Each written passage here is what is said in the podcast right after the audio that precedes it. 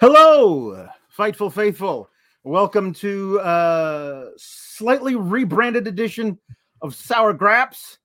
Um, uh, I am your host, uh, Alex Alex Plasky. With me uh, now, as always, is Kate Elizabeth.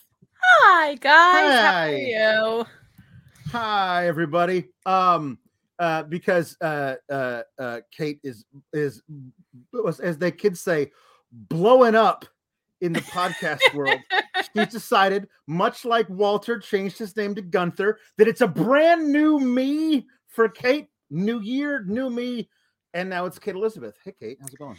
That is uh that is my shoot first and middle name, and I thought, well, Miss Elizabeth, what a wonderful footstep to kind of follow in. Um, but yeah, changed, and I'm I'm Miss Kate Fabe on Twitter now. I got a little, yeah, I like that a lot. personal brand. Thank you. It was a really fun one. Regular Kate Fabe, they said was taken, but then the account didn't exist, so Yeah, I thought that um, was rude to take that At- fun away from me. at Alex Pulowski was taken when I joined Twitter. Was it Um, really? Yes, by a woman who lives in Florida and hasn't tweeted since 2011. So, so I feel like they you should just give it to me. Like she's got four followers and hasn't tweeted in 10 years. I feel like it should be mine, but that's not what they said. So I had to do I feel else. like they should make that a thing. Like if someone hasn't tweeted in a decade, you can at least request it, and then if they're like non-responsive or whatever. Yes. But new year, new handle, get your super chats in, get your humper chats in. Leave a thumbs up on the newly branded Mhm. sour grapes. Yes. Little overlay here. The like button's right down there Right. somewhere. So now I'm hoping Kate 2.0 will be more successful than NXT 2.0. So fingers crossed for that. Well, I don't know. I don't know. The uh, the people on the people on top they're not they're not uh, they're not too impressed with the uh, with with the 2.0 in the in the NXT. Have you heard? The people I- that they're not all that impressed by the K by the 2.0. Maybe they'll maybe they'll be more impressed by the Kate 2.0 as opposed to the NXT 2.0. I hope so. You know, I like that Kate 2.0. She's a sweetheart. she from Boston all of a sudden? I don't know why. She's just 'cause Ortiz we on it. had, uh, yeah. Okay. So uh so Kate, I'm gonna be uh hot take. Um was this a was I mean grading on a curve, obviously. Was this a good episode of NXT 2.0? Like, is this as good? Like, and I'm saying like not Halloween Havoc, not New Year's Evil, not a special event Mhm. like normal uh on TV thing, but it's like a regular episode. Is this is as good as we can expect it to be? Much like the Jack Nicholson movie, I Right. think this is going to be. as what if this is gets. as good as it gets? this I you know a lot of the things that we complain about from week to week from a booking perspective, I feel like we didn't see today. There were more clean finishes, there were more things that made sense. I liked what happened at the end, so it's still not like my favorite wrestling program by any means, but this was definitely one of if not the strongest episodes of NXT 2.0. Like you said a straight episode. Um not like a special or anything right. uh, uh, that we've seen. Like there was a lot of stuff on here I actually liked, and some of the feuds that they're kind of building out, I'm actually a little bit more excited for, and they're not all just 1.5 people or 1.0 people. I'm excited about Duke Hudson. I'm excited about Bron Breakker versus Legado. Like there's some meat on the bone here right now. I'm just nervous that that gets disrupted maybe by Royal Rumble, but hopefully they sit in this for a little bit uh, before making any drastic call ups. Right. Well, I mean, uh spoiler alert, some of the people we we thought were probably main roster bound like like getting a call up like during the rumble making their actual debut and then showing up on raw or smackdown the next week those people uh i guess failed their test their their test run on main event and are now in nxt again. We'll talk that happened at the end of the show and i was like oh okay well that that changes some stuff in my mind but okay that's fine. Um uh yeah so there's there's interesting developments there. Uh i thought the in-ring work was i mean certain things aside pretty good stellar in, in some moments. And like okay so this is this is what if this is as good as it gets? Can can like a three and a half out of five stars be the best we can expect? And if so, is that the new five stars of NXT 2.0? like, is this an A plus grading on a curve? And if so, yikes.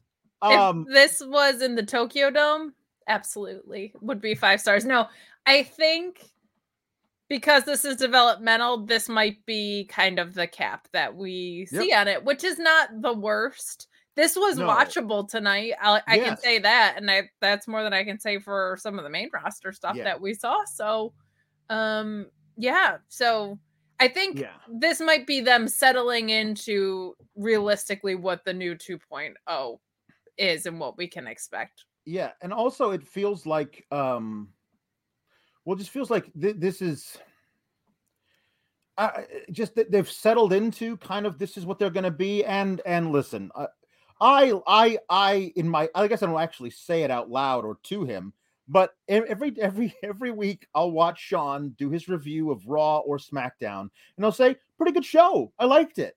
And then then segment by segment, I'll watch him shred it and be like, "You didn't like the show. You're actually me. You don't want to admit it, but you're actually me." Um, and uh, and so maybe that's what's going to happen tonight. We'll have to see. I'm going to go th- segment by segment, and maybe I'll actually turn out to have hated the show. You never know. You know, and I think it's tricky because I think it's been so bleak for a while now that it feels like a good show when there's one or two really good things that happen. So you latch onto them. And then when you start going segment by segment, you're like, but the show wasn't good. There was just right. like a good thing that happened. Yeah. Yeah. So, uh, what, what what started it? I didn't love. So there you go. We're, we're starting out uh, with with a thing that I didn't love. But the match the match was fine, but the the opening promo of MSK on the stage with everybody cheering, but they didn't seem to hear the crowd, and the crowd didn't hear them because they were giving a promo to the Dusty Cup Trophy. Yeah, that, I you, you could miss me with that. I don't need any of that stuff. That was weird. Yeah, that was real weird. um, and then MSK faces uh faces Jacket Time and um and i'm just wondering like kate uh, are, are we are we to assume that uh, our, our boy Ikemen Jiro has pulled through his terrible IBS bouts with flying colors. He's he's okay now. Is he still having those big old diarrhea shits, or is that is, has he moved past that now? Because I was I was like, we I, I tweeted that, and our friend of the show Bob O'Neill uh, responded. Well, I mean, it was a couple months ago, if it's still happening, I would hope he would seek medical attention. I'm like, well, NXT doesn't provide health insurance, and those jackets can't come cheap. He's got a lot of them. That's so maybe true. he's had to prioritize things. You know, maybe he just decided it's not worth it. Not sure.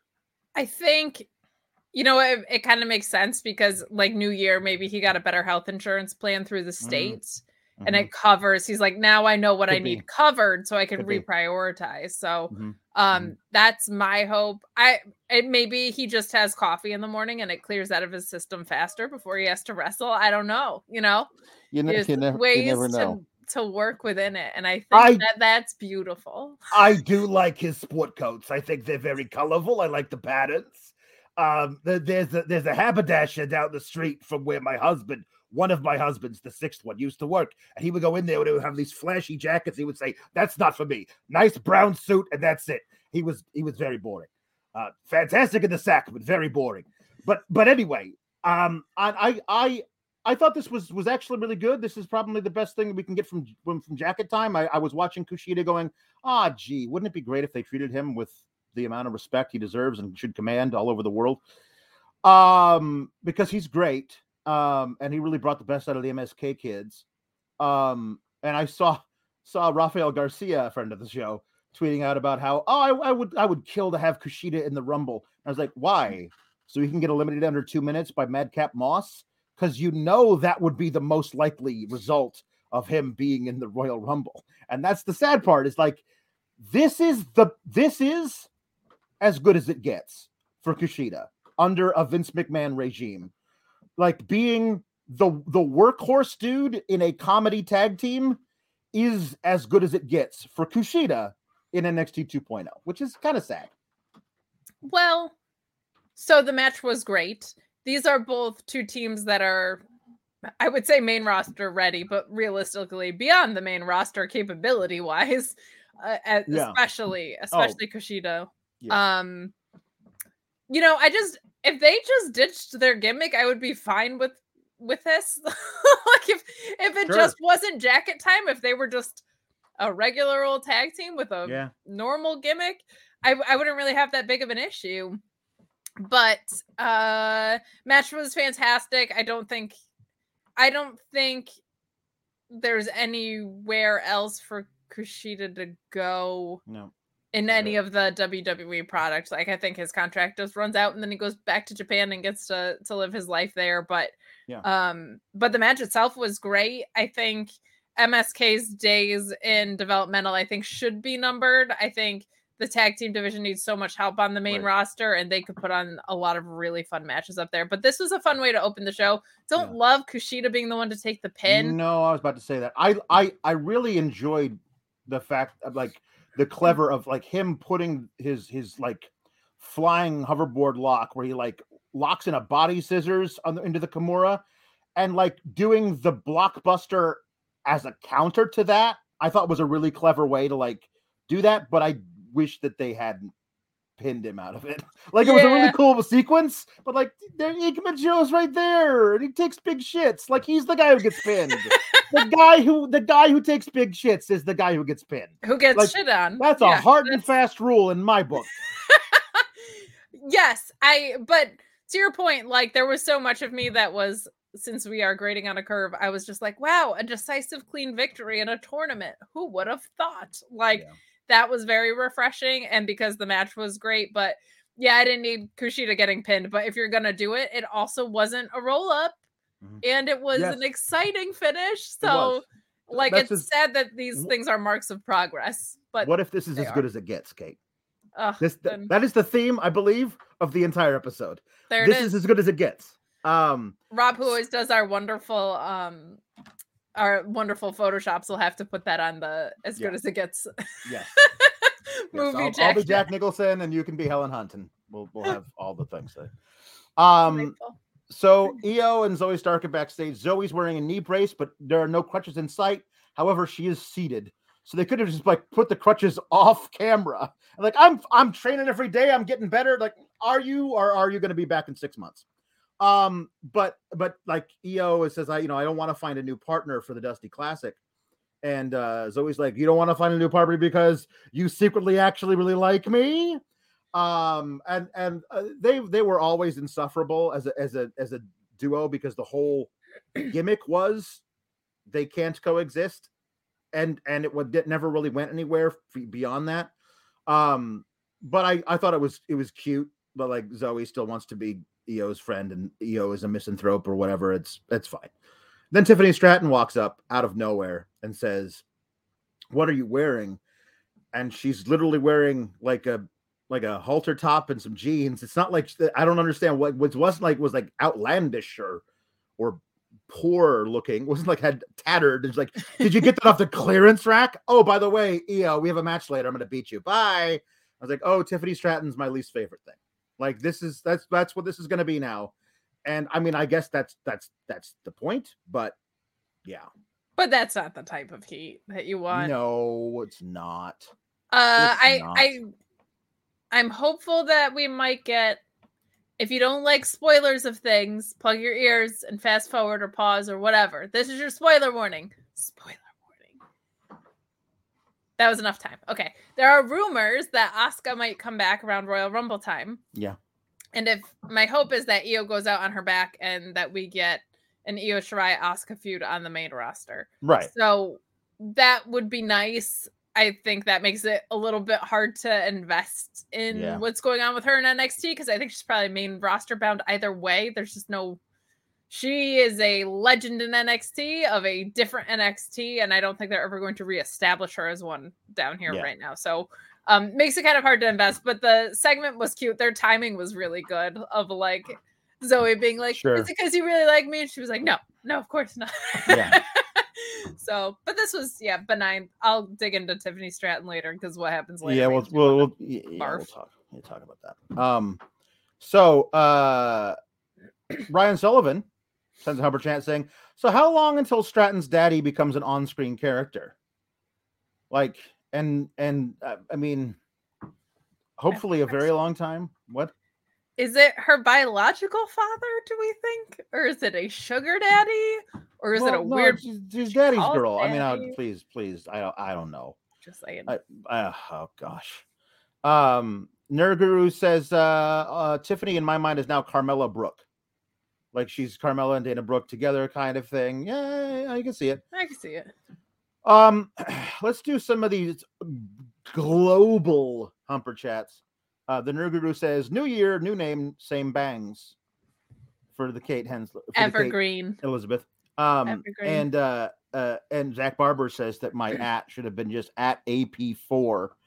Alex. Well, yeah, I used to be Pulowski the fourth because that is my, my I'm actually the fourth of my Oh. name. Uh, and then I switched it to Alex Sour Grapes so I could so I could advertise the show with every tweet about anything else. Um, And you do it beautifully, sir. yeah, thank you very much. Uh, the Pringle and Paul Hensler uh, um, uh, uh, saga continues. JW Pringle says, Kate's mom and dad, hi there. Uh, hey there, uh, Paul Hensler. I hear you're undefeated. I'm undefeated too, if you don't count all those defeats from before. Paul Hensler replies, Here's to undefeated JW Pringle, except those defeats we're not counting. And the Nerd Guru says, Spoiler, undefeated Paul Hensler is winning the Royal Rumble. Spoiler, bro. I gave a spoiler tag. You got to let people know that when my dad opened or like is the first in the Royal Rumble, he's going to run the gauntlet first of I- all I- because he's I- a man. I, I, I would have done the actual pause for the real spoiler warning. However, your father isn't actually going to win the Royal Rumble. So it was more of a joke thing. he is eliminating Omos. Yeah. He yeah. he is running the gauntlet. Edge has nothing on my dad. Yeah. Uh, and no, uh, Luis says your dad's going to be the Iron Man. Iron Yeah. Man Paul Hensler. Yeah. Iron Man Paul Hensler, that's him. Uh, that's that's his nickname now. Um, so uh, we got what was uh, both the the best and the worst thing about the show at the same time. Yeah, we did. Okay, so the the the no holds barred falls count anywhere street fight no DQ deal uh that happened with um with Solo Sikoa and and Boa um was uh was great. Like, It was really great. Uh I actually I was I, I really enjoyed it. Um they they made a really good use of all of the stipulation, being able to go all over the all over the ring and everything. Um I, I even they even got the the Vic Joseph treatment of solo boa next, which I was just like, oh yeah, you're doing the thing, the thing I love that I called attention to, and now every time I see it, I can't unsee it. Um, speaking of not being able to unsee things, Kate, last week I went into a diatribe about the burn makeup they had for Solo Sikoa. And I said, A, it looks horrible, especially close up. Like if it's from really far away, you might be able to pull it off, but you did a super close up of it, and it looked like a, a, a hot dog that had been left on the grill too long. It didn't look realistic at all. It was it was bad. It looked really bad. It looked like somebody who got a B minus in their stage makeup class in in in college. And I said, all of that aside, you're not going to actually have him go out there and wrestle wearing that on his face, are you? Like, like as speaking as somebody who did a lot of stage acting and had to wear like a prosthetic nose and like fake scars and everything, they they they they they brush on this this adhesive called spirit gum and they attach it to your face, right? And sweat makes that stuff just melt away.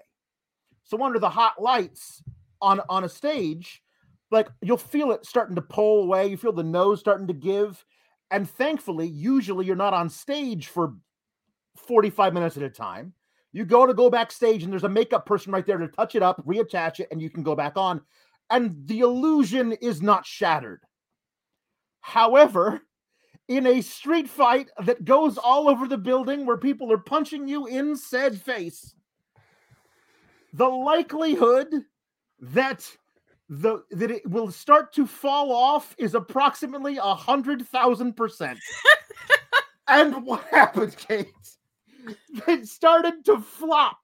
Like it was there as they as they came. Like, by the way, great match. The spots that went backstage were like Beautiful. um, so, Solo Sikoa like flung himself into the garage door.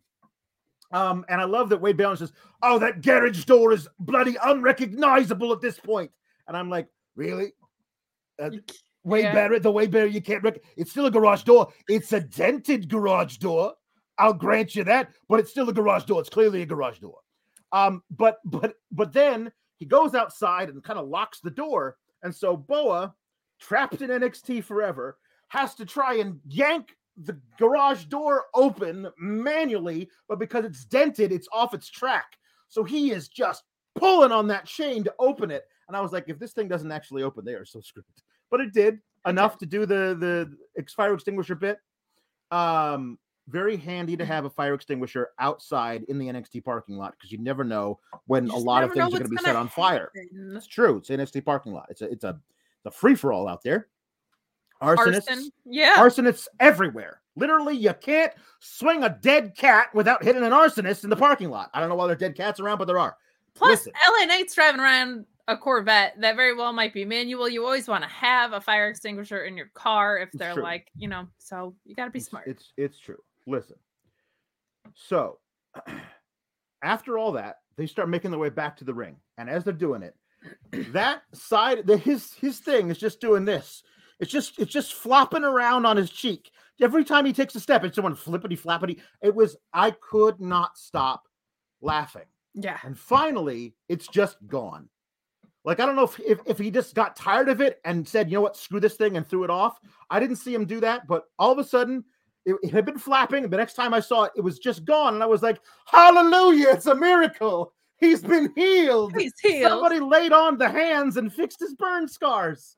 Um, so like you that- know, I've seen the commercials where the where the miracles happen oh, when true. the healers they're on very late at night. yeah, The late night commercials. Sometimes it happens. I'm just saying.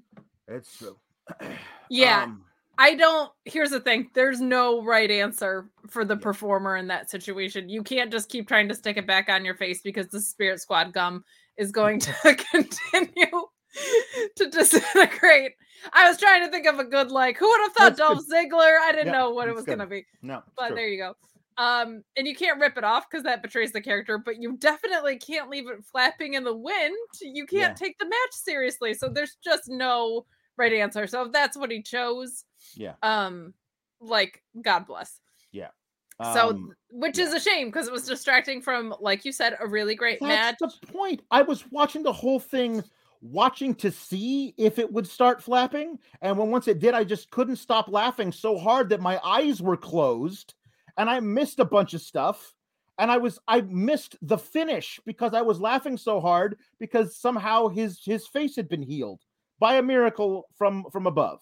So I had to go back and rewatch the finish, which was great. He had his giant solo Sikoa splash. It's not an Uso splash, although let's be honest, it's a fucking Uso splash off the top turnbuckle to the floor through a table.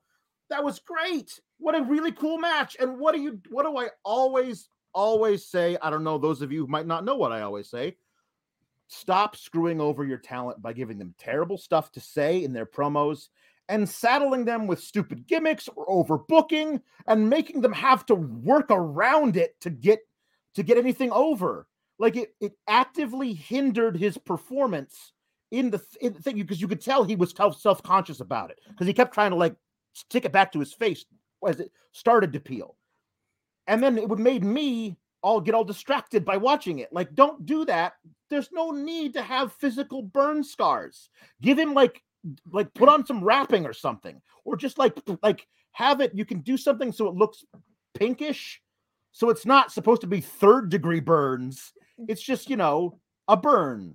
I don't know. Weird. yeah at least i think you're right in that if they had tested it out at all they would have found out that that was not going to um be an effective thing to do um but the rest of the match was great all the spots you named that table spot was fantastic my only two things were I feel like street fights are most effective when they're used for super personal brawls.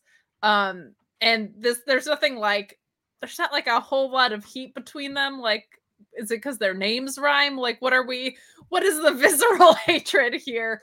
And then my only other complaint is, man, if you go out there doing the the Usos splash, and, like we're teetering on Breakker's they're chanting, Diner. they're chanting Uso for him. Yeah, he's Blood Uso. We've been calling him that the whole time. So it's it's a it's getting to the point now where it's like Breakker and the Steiner thing, where it's just like it's so obvious. Yeah. Um, let's pull this up now. I was gonna wait until Yeah. the middle of the show, but uh, our friend Wild Boy needs a little bit of help. He's a fantastic, fantastic person. Not like a huge ask if you can give anything in addition to your super chats and humper chats. If you can give a little bit more to something that would uh, definitely fundamentally help somebody's life of somebody that is in need and just Yeah. a really great human. Please go to the GoFundMe here. I know Fightful tweeted about it. I tweeted about it. Sean tweeted about it. If Yep. you are able to help, please, please do it. I know this is a long URL, but it is on the Twitter machine. If you just need a more click clickable link, we'll pull that up again later in the show. Sure. But I just since it was there, thought Thank we you. call it out now. Yeah, agreed. um, so we got a couple of um couple of super chats about this. Uh Mr. Showtime says tonight needed more veer. Also, solo scars, lol. Uh, solo uh, uh, TNA for life says I was pretty impressed with Solo versus Boa. Solo carried him to a damn good match, and in my eyes, is in the top three best new 2.0 guys. Uh, I, I I think his ceiling on the main roster is really really high. Yes. Like there's a bunch of guys that I think I prefer, like just in my own personal proclivities. But I think for Vince, that guy's especially because like, oh, we can just slot him into the whole Samoan gimmick. Perfect. Like I think he's got a huge thing. Um, yeah. Uh I'm impressed that Boa was able to do as well in the match as he did with that happening. I think that is people don't realize how difficult that is as a performer when you have something that's persistently malfunctioning for it not to be super distracting. He did a Yeah. great job in spite of that. And uh, James Nepper says that Roman, who has a very close personal relationship with God, that's how he was able to smite Finn Balor when he got on the top rope at Extreme Rules. That Roman sent God to fix his face.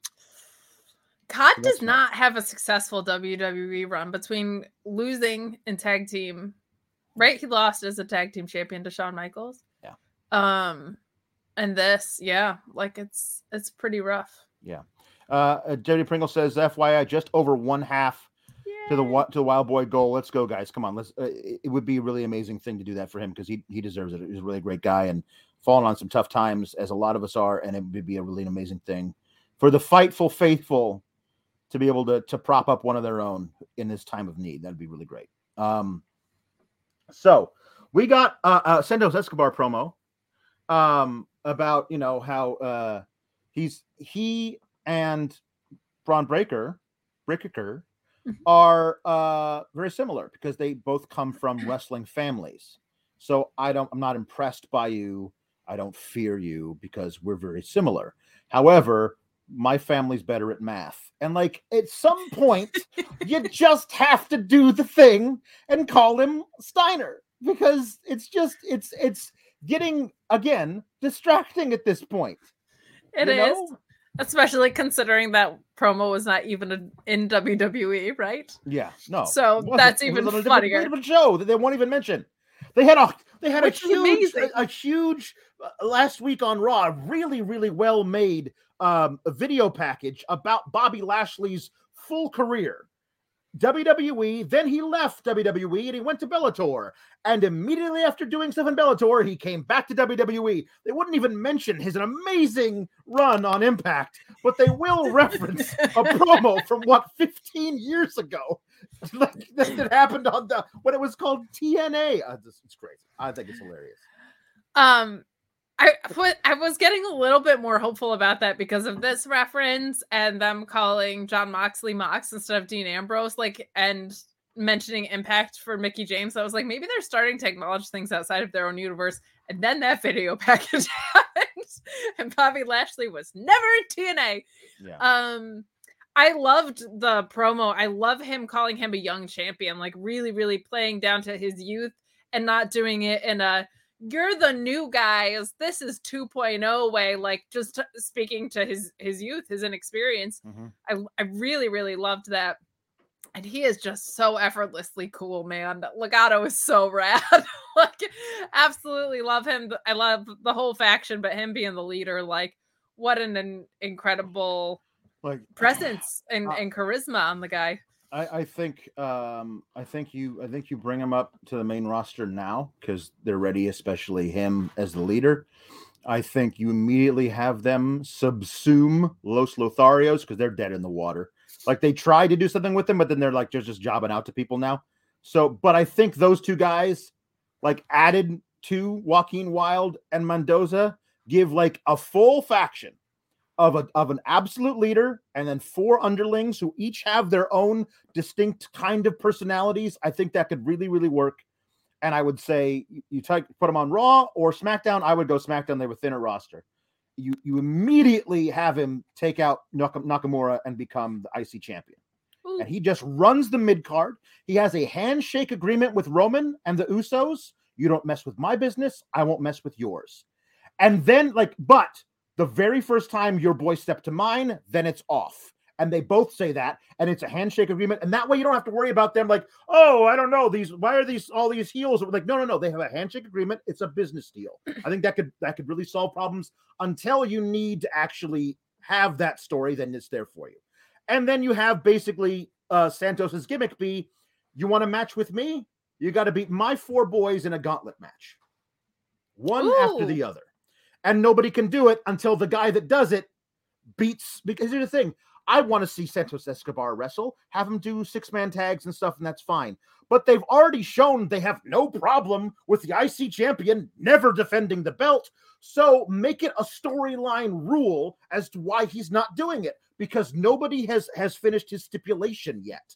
So like if they they, they could do that, exactly. Mark Losper says "This booking is too good. Stop raising our hopes. But I'm saying like they could do something like this and make it make the mid card of SmackDown really fun and cool and interesting.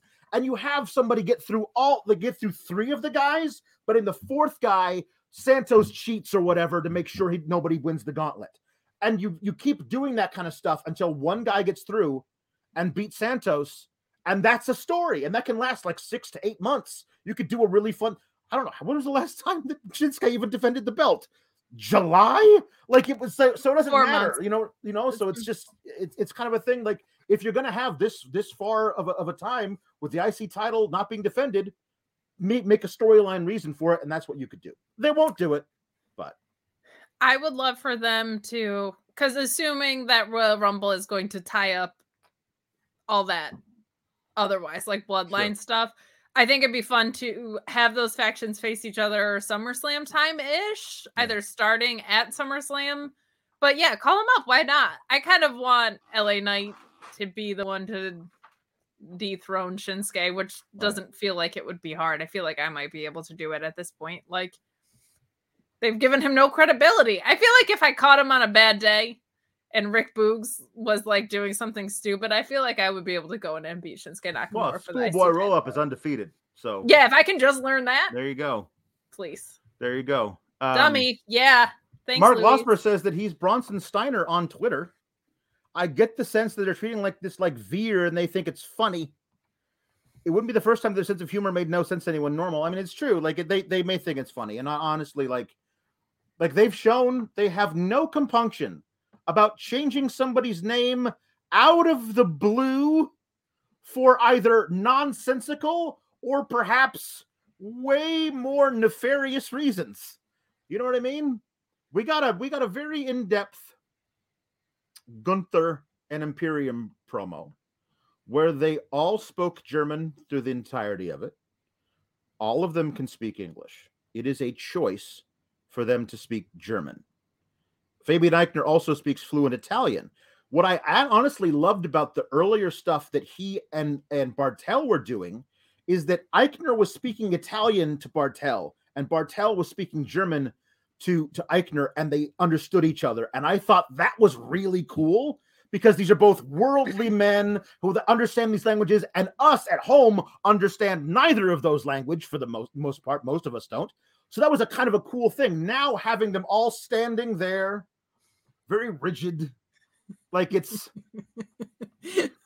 Listen. Remember at the beginning of the show when we were Yeah. like, "This was a good episode." Here's where we're getting we're getting hot. the, the thing about it is, is like, I love Imperium in the ring. I think they're great. I think that Aichner and Barthel are amazing wrestlers. They they've proven that over and over again. They're fantastic. I think Walter is one of those guys. and I'm not going to call him the other name. Walter is one of those guys who is just like, how do you screw that up? Like it's just he's just a gigantic man who chops people to death. Like and he can he can, he has the stamina to go f- to have a 40 minute match. Like he's just he's great. And like I don't understand you screw that up. And this is how you screw it up.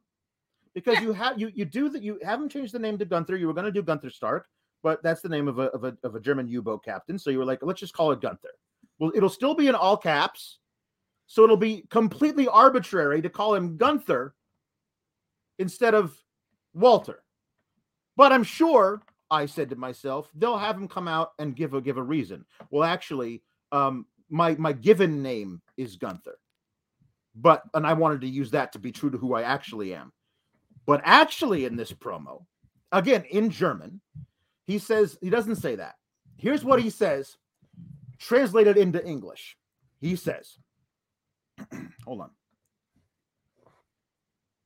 He says, "There's a name that I was known by all over the world. And this name was what I was. I was known in Europe. I became famous. I became feared all over the world, and I came. I went to uh, the, the United Kingdom, and I became the NXT UK champion. And I was NXT UK champion for seven and a half years under this name. This is the same name that my parents gave me at birth to honor my grandfather. It was the same name as my grandfather, who was the patriarch, who carried our family through the hardest times in our in our, in our generations. And this is a name that I will no longer be known by because now I am choosing to be called Gunther for no reason at all. Thank you. That was the promo. Like, what? What? Like, that was the best you got? Like, I'm no longer using this name that I became famous for and feared by all over the world. It, the, the name I used to be called was my actual given name. I was named that by my parents after my grandfather, whom I honor by going by that name. However, I'm gonna change it now. But like, like I, I, he says, Kenshiro says, I changed my name because I want to have my own legacy. He says, You already established a legacy. The best way to honor your grandfather and also create your own legacy is to go by the one name, all caps, Walter, that strikes fear into the heart of anybody who steps in the ring with you because you might chop them the wrong way and they might die. Gunther is the barista at Central Perk. That point that was just made on the super chat is what was going through my head the whole time, which was like, it's not like your name was like Christopher Jericho. You know what I mean? like your own legacy. I don't know of another wrestler that was named Walt. Definitely not Walter, one name Walter. Like that's kind of what I loved about it. I was like, you took this name that kind of sounds a little dorky, to be honest, and you made it menacing as hell. And you like there was a whole air around it. And when his Titantron came up and he was standing there where the letter L was, it was terrifying. Like Mhm. I just between that and now also when Imperium do the hands behind their back thing, all I can think about is the emoji of the two girls dancing with the Yeah. so now I can't Very take good. any of it seriously. Um. Yeah. And like, why did you explain all the meaning of the other name and then no real significance of this name? Right. You know what I mean? Like, this is But all the what- importance on did- that well. But yeah, yeah. So so that's why you're you decided I'm gonna go by a different name now. I mean, regardless of your of your reasons, that seems stupid to me. But like those are your reasons you want to do a new legacy for yourself. So that's why I'm changing your name. Why are you changing it to Gunther though, when you could have been anything? Um uh, Jay Blood says, I'm using this name for reasons I can't explain for PR purposes, but let's just say someone in creative is a bit of a history buff. um, uh, so Mark Losper, yes, says, uh, wanted me to rub my hands and say, here we go. He also tweeted, uh, not tweeted, uh, Humper chatted to us. I'm probably going to spend a bunch of chats about this, so here goes. The problem with the Gunther stuff has two levels. The less important level is that they changed the name of an established guy for zero gain and zero reason. This is the this is the first point. I saw Finn Balor coming to like, hey, everybody hated Finn Balor originally, but yeah, I mean, I didn't see that. Like, I remember people going like, well, he was known by Prince Devitt everywhere. They changed his name. That's weird but they changed it upon reporting to NXT. We never saw him wrestle, I don't know, dozens of matches under Prince Devitt, and then they changed it to Finn Balor out of the blue for no reason. That wasn't a thing. So that's very different. Um and Mark it's Osberg, weirder to go from one one two syllabic first name to yeah. another two syllabic first name mm-hmm. when it's like that was like the air about you yeah. I don't I don't know. Finn um, was also the demon. You know what I mean? Like yeah. I don't know. Mark Losper says the way more important level is that they changed Walter's name to that of a German U-boat captain. If this was isolated, it'd be easy to say it's a mistake. If you look at this with the nod to the frowned upon verse of the German national anthem and the invasion crap that all of uh, Imperium were posting about, it becomes very difficult to say that this wasn't intentional. Given that that's the case, the biggest wrestling company intentionally naming somebody after a German U-boat captain is a massive effing problem. Um, yeah, uh, yeah. Now, listen, um, there's that, and also the tone of this. Like, my name is Gunther now. Let's deal with it. Um, and uh, is uh, and also all of them speaking German and the way they're dressed and everything. Like, they're just they're just SS officers now. Like that's that's their gimmick. Like that's like they're they're they're high brow. Like that's the thing. Like like there was a there was there was some not so subtle nods to that. Like the coat that Walter would wear when he comes out is modeled after a very specific coat that German officers wore during World War II. Like there were a lot of nods to that um, about their gimmick. Now it just feels like no, we want to actually take away all the subtlety, all the subtext. This is just what they are now. Like I would not be surprised to see them wearing knocked off militaristic uniforms at some point. Like it just, I wouldn't be surprised because they're just like we're gonna lean into it because because because the average age of the people who watch NXT is like 65 years old, which means there's a lot of World War II vets out there who watch. So we're just to play directly to their um all their fears and hatreds. My thing with this is also just if you take it on the most optimistic level, it still yeah. sucks. like uh, like best case scenario. Yeah this still is awful. Yeah. And again, kind of like the NXT reboot in general, nobody was asking for a reboot. Nobody. Nobody was like, oh, you know what? Walter's not working for me. No. Walter was someone who actually I feel like was able to step into both worlds really well. Yeah. Really, really well. Yeah. Same with all of Imperium. Yeah. And Aichner and yeah, I mean, just ridiculous in the ring. No, uh, so. I see people in the chat saying that World War II vets are closer to 80. Actually, they're closer to 100. But if the average age is 65, that means there are as many people who are older than 65, including some who are so old they're skewing the age that way as there are who people who are younger than 65, which means there's got to be a, a, a, few dozen World War II vets in the audience watching this thing. Um, now, uh, JW Pringle says, uh, Wal Unther uh, and the others, uh, the other fellas, all blonde and blue eyed, reminds me of something if only I studied world history in middle school. Um, yeah, it's just, it's just, it's inartful. There's a way to do this and do the nods to whole all of that, which I think they were kind of doing in a way to be like, okay, here's the nods to this. You know where we're going, but we're gonna do it in an artful way. And now it's just like, here it is. I would not say Subtlety is a strength of NXT 2.0. No, I, I would I would agree. I would agree. Just like in general. Yeah. Um so uh we got later uh on to positive stuff now, as Luis says. God bless Malcolm Bivens, who cuts a fantastic promo backstage letter about how he and he his boys, uh the Creed brothers, um and uh Roderick Strong are going to um uh, are going to face Imperium next week in a six man tag.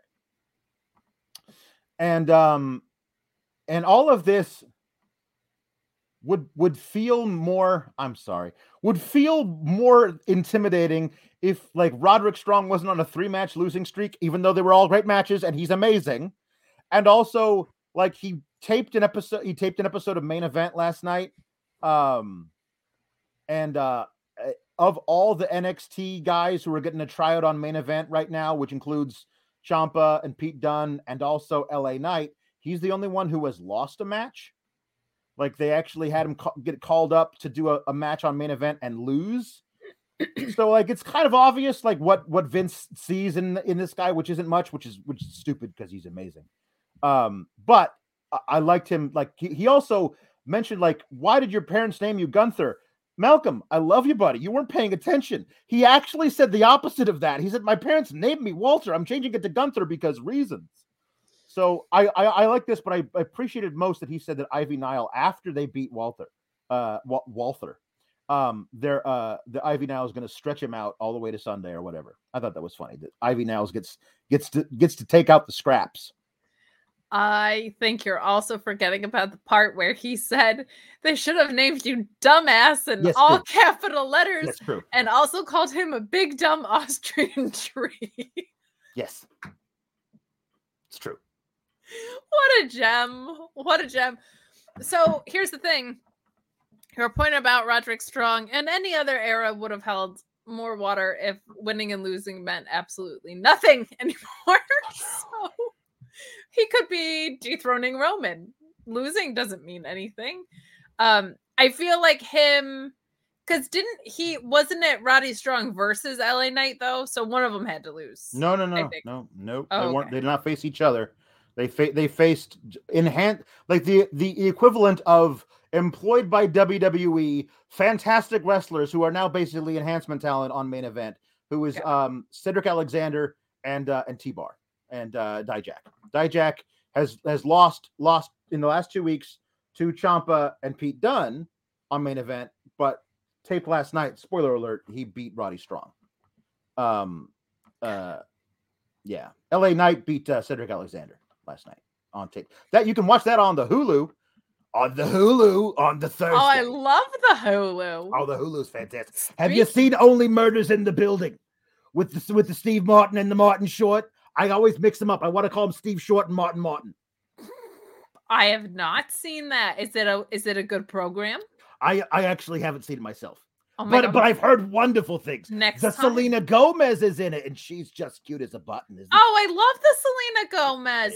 Hey, did you hear hmm? about this the Brian Kendrick requesting his release? Let's talk about the the the Brian Kendrick. Let's take a Linda and Sheila break real quick. The lit the the the Brian Kendrick who says, "Please, I would like to go now." Like he said, apparently he he asked for his his his release request six weeks ago, and and they've said they said, "Nah, what, what is going to keep you?" Like hashtag free Ali, hashtag free thee Free thee, Brian Kendrick. That's what I'm going to say. But here's the thing I would want to go too. I mean, he, he's he, it's a dangerous workplace environment. He was on the job when a when a fellow with obvious uh, uh, anger issues and and aggression uh, problems threw him down a flight of stairs, and that same individual has yet to actually experience any any consequences, any discipline for throwing him down the stairs. I mean, I would want to leave too. I mean, this the Brian Kendrick is all over the place. First, he's like, I'm gonna fight you even though I'm not medically cleared. And then he's like, I don't even want to be here anymore. I don't know. I, I think mean, it's weird that he puts the word the in front of his name. I would never do such a thing. I wouldn't just put the in front of people's names. It's, It's very tacky. weird. It's, It's tacky. a tacky thing to do. It is a tacky thing to the do. the V. Brian Kendrick is just tacky for putting a the in front of his name. It's true. Um, I, I hope he gets his release. He deserves it. I think I think the whole I think his plan was, all right, I'm gonna get squashed by this by this giant, you know, silent man, and uh and then I can leave. Uh and and they were like, nah, like like it was canceled because of uh, you know, uh COVID restrictions, I think. And uh and then they never actually they never even revisited it. They never even mentioned it again because he hasn't been to TVs recently, so they can't do the match. Just if you're not getting used and you can't quit, that Yeah. feels Yeah. wrong. But you know what else, Linda? Have you heard about the stand and the deliver? I have heard it's going to be a matinee, which is nice because I can't stay up late anymore. I I gotta know, go. yeah. I gotta go to bed early. I, I, can't stay up for these things. my dinner Yeah. at around three, and I want to watch the program. Yep, that's right. It's That's it's a nice. It's uh, you go to you go to a nice matinee. So they're gonna have a matinee. It's gonna be on the same day as the night one of the WrestleMania, which is gonna go eight hours. The both nights eight hours each. It's gonna be the longest show ever. The most stupendous. Have you heard? It's the most stupendous. I heard the it's most stupendous stupendous. two night WrestleMania in history. Also, the most stupendous one afternoon NXT not a takeover anymore in history. So that's good. And NXT, not the takeover. No. That's what they should start calling them. No, they should call it NXT take in, a takeaway, take out. I'm gonna, I'm gonna go. I'm gonna get some takeout from the Chinese. I love some good and I'm gonna, takeout. I'm, gonna, I'm gonna sit down with my lo mein. I'm gonna watch a program in the middle of the afternoon as God intended. As the good Lord intended. That's right. Um. So That was your segment with Linda and Sheila. yeah, that was the thing. You'll probably get more, but that's it. Um. Mark Ross, Mark Losper sends a super chat about Roddy Strong. Hmm, good worker, decent build. Over with a group of fans who currently hate us. Definitely not for us. That's No, of Vince on. Roddy, Finn, Malachi, Bud Matt, Cedric, Shelton, Mustafa. Mustafa Ali. You know yeah. what? He pops me, Alex, but not everyone can pop so easily, you know? Yeah. Sometimes you need a little help popping. Sometimes Oh, it's true. you need a little bit of aid. Yeah. If you need a pop in your pants. Yep. Is your penis soft?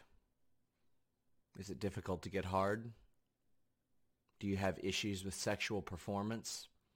Do you have issues with sexual confidence? BlueChew.com code FIGHTFUL gives you your first shipment of Blue Chew for free. It will help you get a harder, stronger erection. It will make you more confident in your sexual performance.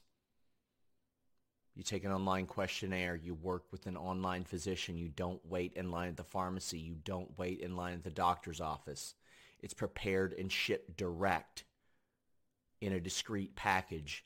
That way, nobody knows that you are getting Blue Chew in order to make your penis erect. Blue Chew and the code FIGHTFUL gets you your first shipment free if you want an erect penis. I'm going to end the ad now.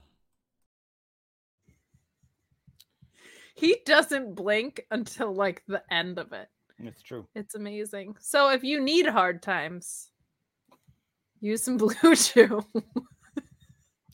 Say goodbye to your credit card rewards. Greedy corporate mega stores, led by Walmart and Target, are pushing for a law in Congress to take away your hard earned cash back and travel points to line their pockets. The Durbin Marshall credit card bill would enact harmful credit card routing mandates that would end credit card rewards as we know it. If you love your credit card rewards, tell your lawmakers hands off my rewards. Tell them to oppose the Durbin Marshall credit card bill. Good. It's good. Um, so uh, we got Duke Hudson back versus Guru Raj, and this is the Duke Hudson I've kind of wanted the whole time. Um, I uh, he's he was very aggressive, very. I love his like he did like a last ride version of of the uh, uh, Razor's Edge, which was awesome. Like it gets up on the Razor's Edge and like lifts them even higher and then like throws them out and down. It's not quite an ego's edge that Ethan Page does, but it was a different version of it. I really liked it. Like it didn't. It it was it was cool. That's his finisher now, which is cool. It's a squash match against Guru Raj, and then Dante Chen comes out and says, "Duke Hudson, I'm going to give you the courtesy that you didn't give me last week. I'm going to tell you that I'm going to come and beat you up." and they have a brawl, and that's it. I mean, I don't know what else to say about that. I like. Here's what I liked about this, though. I like that Dante Chen did that. I thought that was kind of cute. Yeah. And he didn't interfere with the match. He did it after. We got clean finishes. Yeah. It was like Christmas morning. yeah. Like we got was good. clean finishes this whole show. It was it was delightful. Uh, Luis uh, asks, why did Sean do an ASMR Blue Chew ad? Uh, you have to ask Sean. But Mark Losper says, uh, glad I was uh, part of the uh, throw to the ad Day made. That's good. Um, we Yeah, got we're getting mixed reviews about this. a lot of people a lot of people have questions. You can go to bluechew.com. Mm, Um yeah. people liking it, people concerned that Sean hasn't blinked yet. That's not a Mhm. side effect of Blue Chew that we know of. mm, Um, but that we know of. that we know Um, of. It's, it's not Uh, yeah. So we got we got um Toxic Attraction versus Indi and Persia and Kay Lee Ray.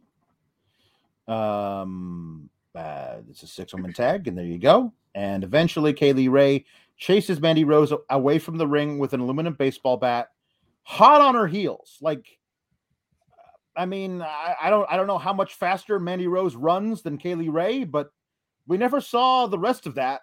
Like they just left, walked into Gorilla, chasing her with a baseball bat, and I'm, I'm assuming Mandy Rose was not beaten to death because if that was the case, I don't know they would have shown it, but they would have reported it. So, uh, uh the uh, Indi and it turned into a straight up tag match, and Indi and Persia uh won. They beat uh they they pinned uh one of the two, GG or JJ, I forget which. Why wouldn't you pin your champions? Well, the deal is here's the deal. Um, Wade Barrett says uh, that Toxic Attraction have had the ti- tag titles on lockdown since they won them in Halloween Havoc. And my response is that they haven't defended the titles since they won them. So that makes it much easier to have the titles on lockdown, Wade. Like, if they haven't defended the titles, of course they're still the champions. How do they lose the belts if they weren't defending the titles?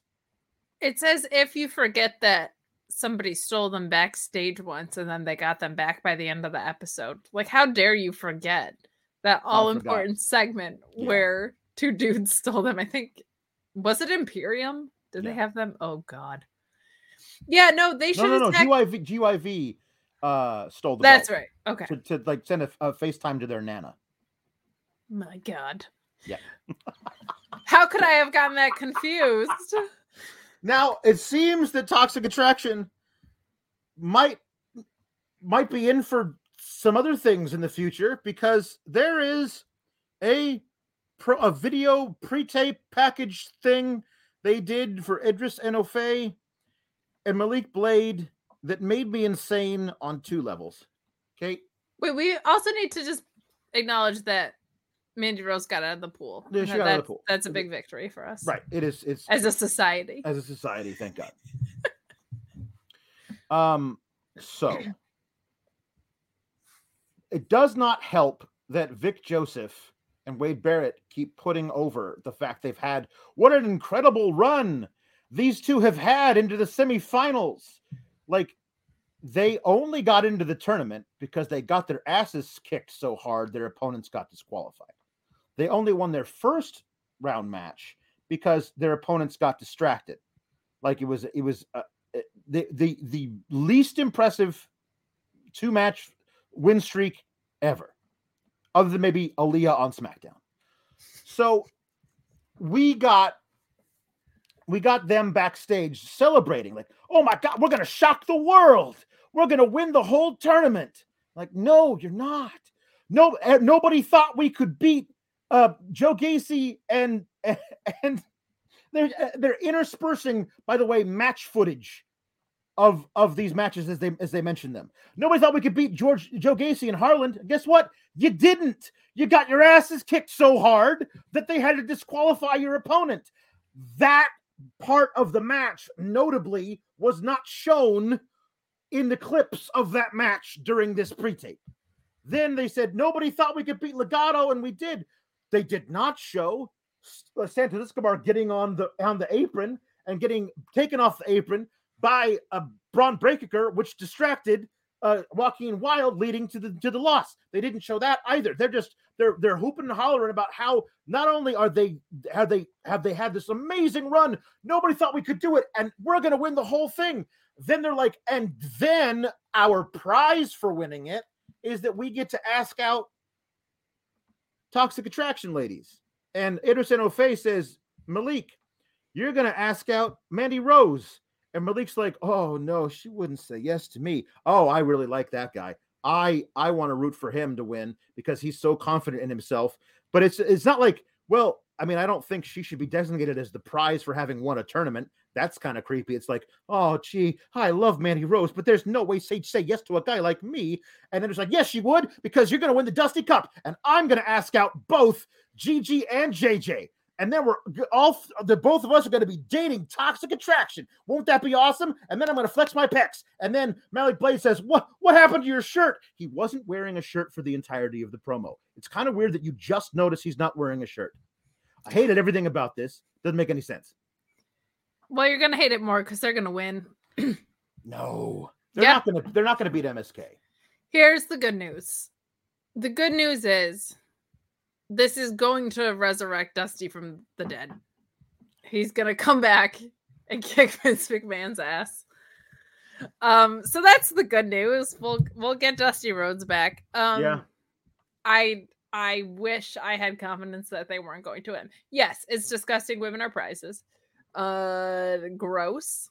I will say this whole thing is high school though, so that does kind of feel like I if I become yeah. the quarterback that I get to go out with the head cheerleader. Yes. But this true. was also their attempt, I think, to give them a personality, and it did not go well. But I think they they're like, oh, they're going to be the ultimate baby faces, and they're going right. to win, and Imperium is going to cost MSK. But but there, but uh, the my only saving grace to that is that Imperium is locked in a feud with Creed brothers. They're going to be they're busy. Like I think the Creed brothers are winning this whole tournament because then they can face the uh, uh, Imperium for the belts. Like I think that's that's where we're going. Um, uh, but um, the the the the draw of this of this of this bracket infuriates me. In the semifinals, spoiler alert, uh, the next thing that happens uh, in the, involved is that uh, GYV uh, faces Chase U two nominal heel teams, whatever. We'll talk more about that match later. GYV wins, thank God. But the Grizzled Young Veterans versus the Creed Brothers are it's basically a heel versus heel thing. I mean, it's it's kind of like all up in the air. Who knows? We're just gonna switch people from face to face to heel all over the place. It doesn't really matter. But it, they've always been packaged as heel teams facing each other in the semifinals. And on the other end, MSK and Malik Blade and Edris Enofe are absolutely baby faces and they have to face each other. You couldn't figure out a way to get a heel versus face team in each bracket of the finals, like semifinals. That doesn't like that's not a thing that you could do when you build the bracket. It just make it a lot easier, simpler. That would mean they would have to know what they're doing longer than a week in advance. Ah. The only thing that makes it a little okay, and only a little okay, is it is one offs in a tournament. So it's not like it's kind of supposed to be by it. chance, but I get what you're saying, and that you get to write the show. It's yeah. not by chance, so yeah, exactly. that that makes total sense. But that's the only kind of like kayfabe uh, reason that I that I can like get around that a little bit is like, well, it's supposed to be by chance. It shouldn't really matter who's right. who's good and who's bad. But you're right in that like, oh, you just have to switch one. And I do like those matches better of like who's facing who. So I like selfishly, I like that part. Um because right. I really want to see the Creed brothers and Grizzled Young Vets real, real bad. So Yeah, uh, that that's that is. I, I want to see it too, as long as it's like given the actual. uh, I I I worry about the Creed brothers getting taken out by Imperium because they're current currently uh, feuding with them, and like I I I can't take like after all of this, like the way that that GYV is being presented out of the ring, like them getting to the finals of the Dusty Dusty Cup for a third year in the in a row and losing it again would just feel so. They're like the Buffalo Bills at this point. Like, come on, like can we figure I, whatever? Um, the the GYV and Chase U match is is really weird because they just decided that the Chase U, like Andre Chase, has been like the dastardliest of heels. Um, and like the fact that he gets his ass kicked by faces and heels alike. I mean, I don't. Did they just decide out of the blue to ch- turn Chase University babyface because they were doing like babyface chants with the crowd and and trying to get them over as a as a as a thing as baby faces? Like he was like stomping and like saying, "Give me a C, give me an H." Give me an A, give me an S, give me an E, give me a U. What's that spell? Chase U. And the crowd all went for it. I'm like, you were booing the hell out of this guy two weeks ago. Yeah. You know, like there there there are stories from people who are there that they don't like tell people what to do except for they do. Like they have a producer who comes out like during commercials and go like, "Okay, everybody, next match you're going to cheer for this people and boo these people. And the people who do it right, they get to come backstage and get a t-shirt or something." And it's like, "Oh, is this what we're doing now? You've basically created a Thunderdome full of live fans?" I was Wonderful. just gonna say, it's like, well, if we can't pipe in crowd noise because it's so obvious, Yeah. we'll manipulate the real fans that are there without fancy t-shirts. Yeah. Uh, yeah, I hate this. Nobody wants to cheer for Andre Chase the way he built him up. That's not his fault. But he's if you're going out there talking about teachable moments and beating like and jobbing and whatever, like that's not nobody Yeah. wants to root for that guy. That guy sucks. But uh, um, uh, GYV one, they did like a double version of their their like shatter machine in a you know in an interesting way. It was kind of cool. Um, A lot of that was- really cool in ring things today. yes, there were. Um, and they pinned the new kid, whose gimmick I guess is he plays football. Although, like I yeah, we never seen him like plays fake football at a fake university. he plays. Yeah, he's he's he's the star athlete on a fake football team on a fake university that doesn't exist. It made me think of Ace Ventura Pet Detective when he goes to the asylum. Right. His tutu. And and this is this is where I'll where we'll we'll get past this and and, and well for, okay. Von Wagner shows back up after fresh after being suspended and then fined and then his fine was paid and his suspension was lifted and he destroys Andre Chase and and the kid whatever his name is Bodie something I think Bodie. um and uh and then uh, Robert Stone gives him uh, a blue sport coat which matches Robert Stone's and he's and he says he says he's under Von Wagner's back and he's under new management. If this means we never have to hear Von Wagner speak another word, that's an improvement. Other than that, I honestly don't know what the hell this is. I will remind you, they thought highly enough of this dude to put him in a fatal four way with Ciampa and LA Knight and Pete Dunne for the title on the first night of this show back in September. And now, like, he's like lower mid card being managed by Robert Stone, whose gimmick is he manages losers. Alex, he was thought of highly enough. He got called up to SmackDown to stand there and give the most compelling promo of all time. I mean, they just had him stand there and nobody mentioned him, and then he's never been seen again. Like the, I- the the thing was that he got called up and he stood there, and Vince was like, "No, I don't like it," and they never referenced it again. I don't know where that was planning on going. Just, just gone. Just I thought it was going to be like Adam Pearce is heavy. Like maybe, you Well, know what I mean? was- Like, this was back when Adam Pearce was afraid that Brock Lesnar was going to show up and beat him up again. And I thought that he was going to have like a guy who was his personal bodyguard, who if Brock Lesnar showed up, that guy was going to take care of it. And then we got to see we were going to get to see Von Wagner get F5 12 times. I thought that would have been fun, but instead, yeah. instead, there's this. I mean, on the, on the plus side, they clearly recognize that he is way further behind than they initially thought. Like they at least acknowledge Yeah. now Yeah. um that he is not the superstar that I think they for whatever reason thought he was. So this makes sense. It makes sense to put people that don't bring a ton of charisma Yeah. with them with a manager who for better or worse like he does his thing. Robert Stone does his thing and that's fine. My only thing is like it's not like he lacks charisma and is so great in the ring.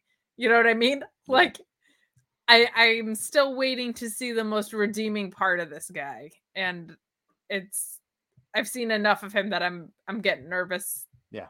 That that is just not there really. yes. So Um, Mark Losper says nothing can be a bigger kiss of death than having a feud with Andre Trace and being paired with Robert Stone. He says this guy is done, and I say I, I say I, I do not think he is because uh, Vince um, saw enough of, of, of something in him to do that on the first night. Uh, he's big, he's very tall. Um, at like he's not done. Um, he's just they're trying to figure out something they can do with him until he's ready for another shot. Don't. I think they will be much more willing to give up on him uh, if he was five foot eleven. Oh, for you know, sure.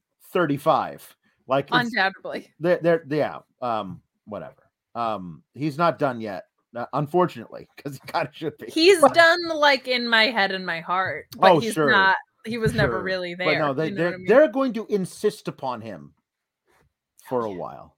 Um, so uh, I'm doing it, aren't I? I'm I'm picking apart literally every little thing after I said I like the show. well, it's it's tricky. It's tricky because one, we're grading on a curve, and Yeah. two, you know, we're talking about each segment with equal weight when a lot of the things that happened in the ring and the Really, yeah. actual matches The- were the- really the good. and Matches we were really good, and I think that kind of that kind of uh, helped.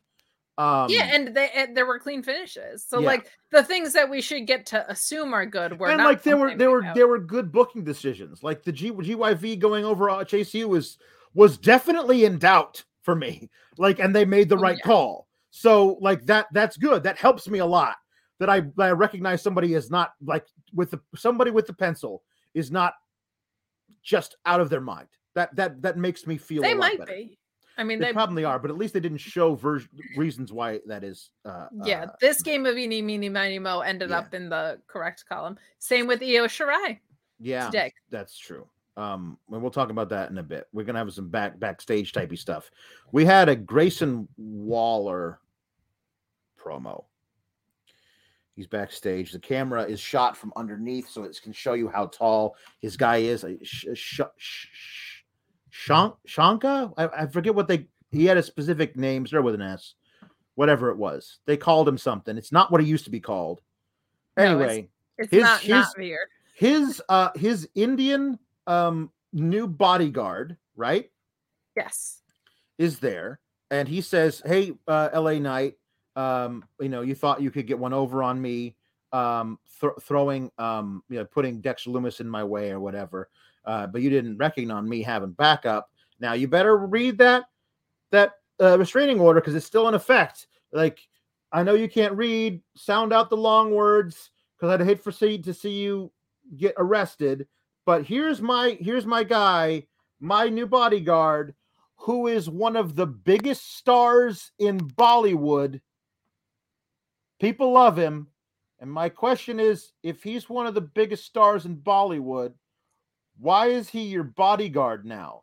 And then I was like, oh, I guess that makes just about as much sense as former Olympic gymnast slash daddy's girl and favorite son of one of the biggest mafia crime families in America deciding that NXT is where the real money is. So, yeah, I suppose one of the biggest stars in Bollywood being Grayson Waller's bodyguard makes perfect sense. I did not appreciate the 90s MTV angle of him being shot underneath That's true. at all. Yeah. I have my reservations about Grayson Waller. So the idea that Grayson Waller is supposed to be putting someone else over in this, it, it's it's rough, man. It's early, and that's a, a a big ask. I think him having a heavy makes sense character wise because he's a weasel. Yeah. But I don't know. Yeah. Like he's supposed to be cocky enough to think the Grayson Waller effect is the most dominating thing in the world, right? Why does he need a, a heavy? Um, but this was this was fine. I was kind of distracted by the the under angle into what you said about like the biggest Bollywood star. I'm like, well, then why does he want to be an NXT wrestler? Not even a wrestler. He's not even a wrestler. Yeah, He's bodyguard. your bodyguard. Like Yeah. I just I don't. He's like not like he used. He used to work as a bodyguard for the biggest Bollywood stars. There you've a- got me. Consi- like that's consistency. That's what his line of work is. That's his chosen field. His occupation is he guards bodies, and he came from Bollywood to guard you because you decided to pay him more because you make all this money off of all of your social media stuff, right, Grayson Waller? Is it bodyguard like how Wardlow's a bodyguard though? Sanga. Thank you, Pon Meh. Yes. Sanga. That is what they called him. Sanga. Um, is it like a Wardlow bodyguard though, where you're like, yeah, you're a bodyguard, bodyguard, but you're also a Oh, wrestler? oh, he's definitely going to face LA Knight in several matches. yeah. As long as LA Knight is still. By the way, though, LA Knight actually won Loomis. his thing on ma- main event, and then he had a he cut a promo On Dolph Uh, Ziggler, right? on Dolph Ziggler late late uh, under their little digital only exclusive. So he says, "Di- "Hey Dolph, Bobby Roode, why don't you come to NXT 2.0 and I'll and we'll show you that the future is now or whatever." Dummy, yeah, yeah. tomorrow is closer than it appears. Look, LA Knight versus Dolph Ziggler, I would actually love, love, love great. to see. It'd be a lot of fun, but he he he might get called up before he has to job out to to Grayson Waller. Um, I I I think he might very well be in the uh um in the Rumble. in the Rumble. Uh, He's cooked. He should be. Like he should have never even stopped at NXT, Yeah. in my opinion. Like he was Yeah, main roster right. guy from the get. Mark Losper says uh, Wade Barrett said at some point in the show that Grayson Waller proves you don't have to be liked to be successful. Grayson Waller being successful is news to me because he still hasn't. He's won that one match versus Dexter Loomis, and I think one against Odyssey Jones, who they they announced he's got a torn, a ruptured patella tendon. So so the there was a kayfabe attack by um uh by Harland uh to write him off television at first that he said on on TV that the knee was just a sprain, he'd be back in a few weeks, but that was a lie because he had ruptured the patella tendon, and they did the angle with Harland to write him off TV, which I honestly appreciate those little touches to like give me a storyline reason why somebody just disappears out of nowhere forever. I like that they actually give you a storyline reason, and they don't do that. So And got attacked. Yeah. Because that was Uh, also random. was true. And Mark Lusper says, I hate Gross Grayson Waller, definitely not in the way that WWE wants me to. It's true. Uh, you know what else I hate? This Raquel and Cora story. Raquel is doing squats on a squat rack, and Cora Jade sidles up to her with her tiny skateboard and her little beanie, and she's like, So, you want to be my partner yet? And she's like, No, I'm not going to do it. I don't want to do it. What do I have to do to prove myself to you? Do I have to lift this weight? And Raquel's like, no, you don't, and it's not gonna be able to do it. And then Cora Jade can't. Um, and then uh, it's like, I like uh, Dakota Kai. I might hate Dakota Kai, but she at least has what it takes to to, to do it. You, did one move off the top uh, the top of a cage, and that's it. And I'm not gonna be your partner. And said, but what do I have to do to prove myself to you? Let me let me be your tag partner. And then Raquel turns her back, and then Cora Jade goes to slap her. Like her her her her tactics to win her over were like be be be kind of cute and like, hey, want to be my tag partner? Nope. How about I'm gonna do a weight lift to prove myself to you? How about I'm gonna go, please come on, I'll be your best friend. And then when that didn't fail, I'm going to physically attack you. Like those were the those were all of her stages that she got to. Like, this is how I'm gonna get a new tag partner. Well, What the hell? So the only thing that I and it's not justifiable, but if I'm trying to play devil's advocate, would be Raquel was like, you don't have what it takes. So I think we've seen in the wrestling trope so many times that to Yes. prove to you, to earn your respect, I have to beat you. Right. Doesn't work backstage so much. That No. just feels weird. But also like I don't know, man. There's tons of other people around. Just go get one of them as a tag there's, there's partner. a lot of there's a lot of people. Go get Wendy Chu. Cora to Jade and Wendy Chu. Could be a lot of fun to watch. Be so together. cute together. I would be so in on that. But also, I did appreciate that Raquel said, "I know what it takes to win the Dusty Cup." Yeah. Like, and and you don't have it. Like, I, it I know, I know what I know what something I know what it takes to win the Dusty Cup, and then lose the tag belts a half hour later. Yeah, So, like, Like, that was one thing. forty-five that they- seconds She later. could Yeah. she could have said that. Um, And Uh, what I don't know why Cora Jade didn't say, yeah, I jumped off and I dislocated my arm, right or shoulder, Yeah. arm, yeah, and I still got the pin, bitches. So like she should have said that of like, no, I am that scrappy thing because look what happened when I did that. Um, Um, seemed like a very logical thing to point to that they missed. um, Mark Losper says Luis has titled this uh, "Sanga is coming." Um, Mark Losper says, fun fact, Sanga, pronounced like it rhymes with banger. So Sanger is uh, an Australian slang for sandwich. So I'm sure that the culturally sensitive WWE won't do anything with that fact at any point. Um, I'm sure they don't know right now, but Grayson Waller might bring it up to them. They're like, oh, great. We're going to have you call him sandwich. Um, so, uh, so it's a it's a can they coexist tag tag team. That's literally just like what they're going to do, except for they're taking their sweet ass time getting there, and along the way they're going to have Cora Jade beat Raquel Gonzalez to prove that she's ready, or like or come close enough that Raquel decides, you know what, you've proven it to me that we can be tag. Is one of them have to get pinned by the other one for them to be tag partners? No, I think maybe something happens with Dakota. I think like Dakota attacks Raquel or something, Yeah. and uh then Raquel has to give in to Cora or, or something something with that piece of the story rather than within themselves. But it's NXT and they hate me, so it'll probably be them pinning each other. Yeah, it's true. Um, uh, so we got Io Shirai versus Tiffany Stratton. The thing that was threatened earlier in the night came to fruition.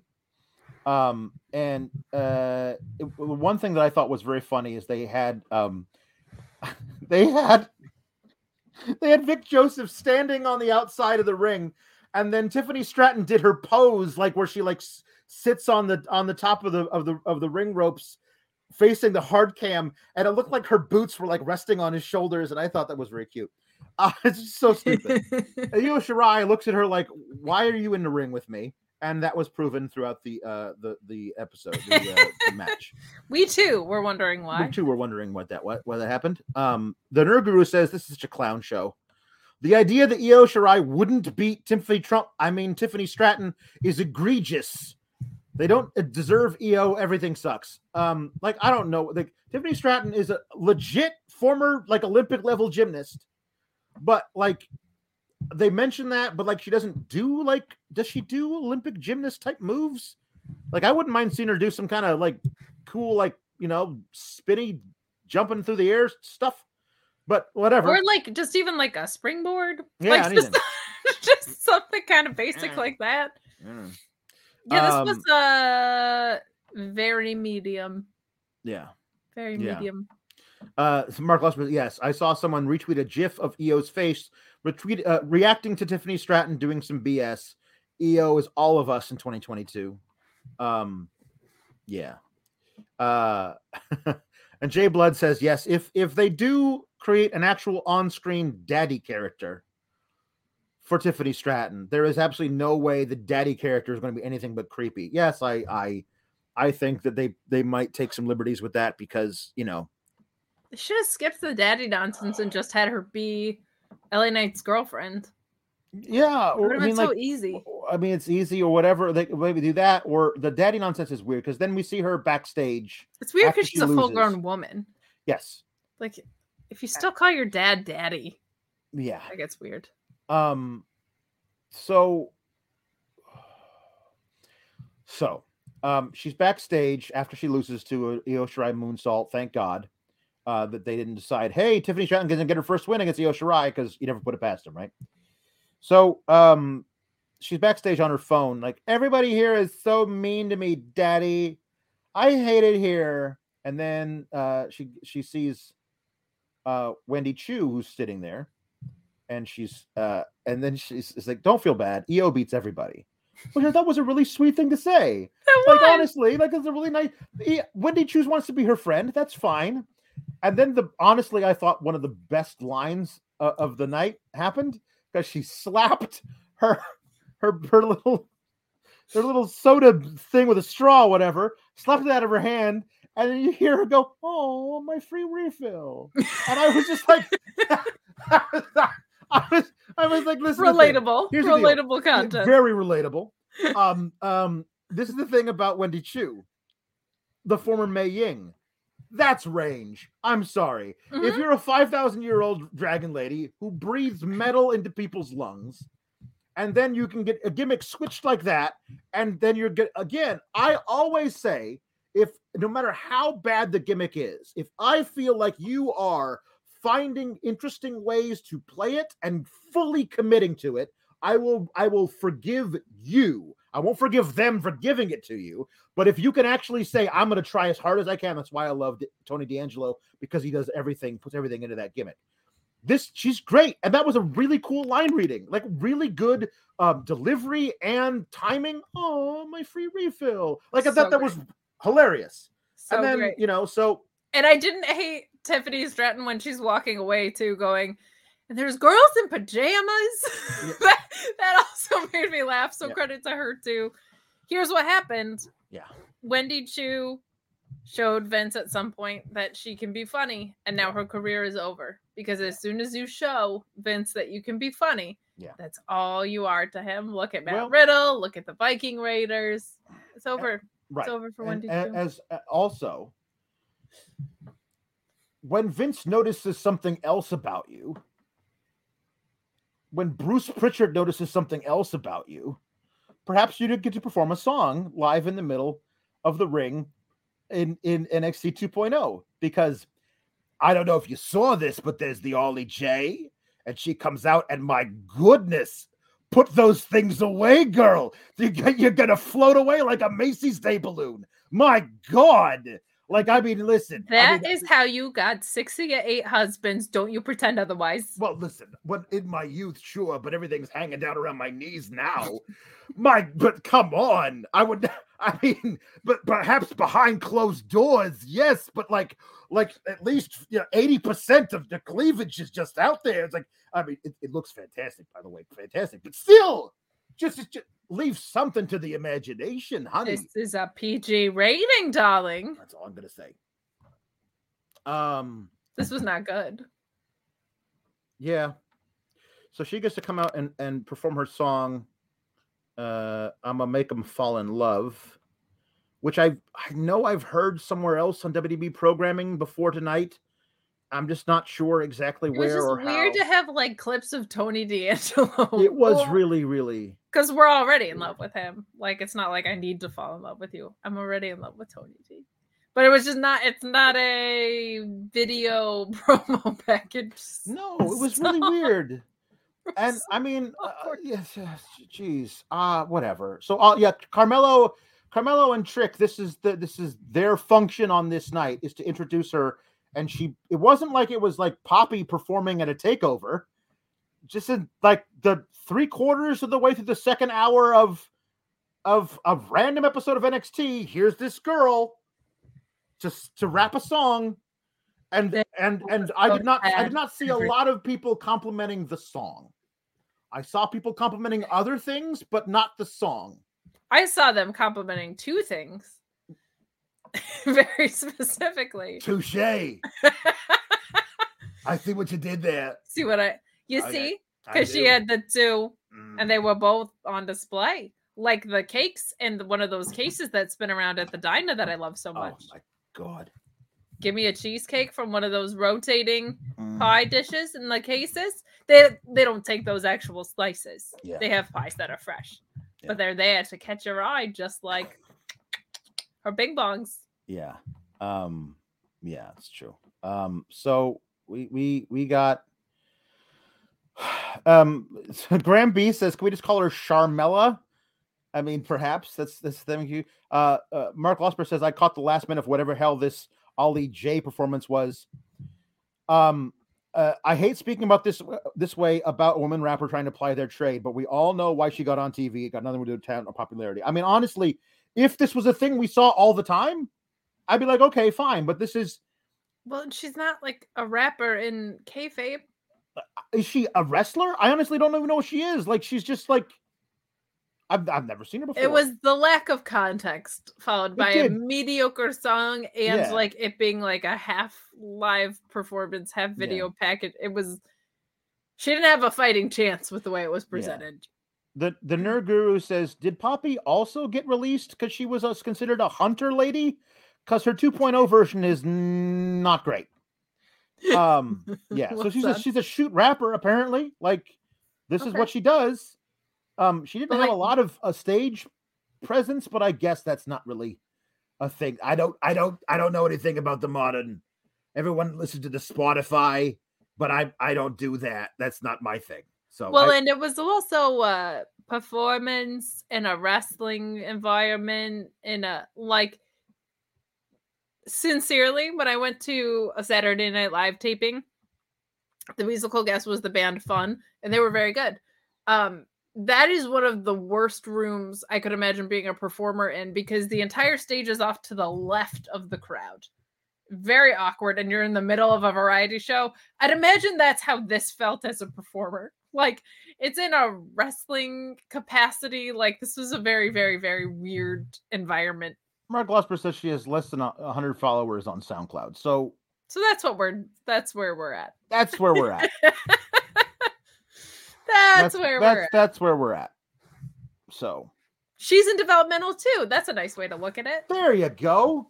Everybody's She's full up, fully developed in some areas. That's she's got her 2.0s out, you know what I mean?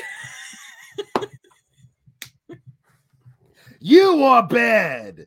You are so bad. I'm so bad. I'm so okay. bad. Anyway, we're gonna move on past this.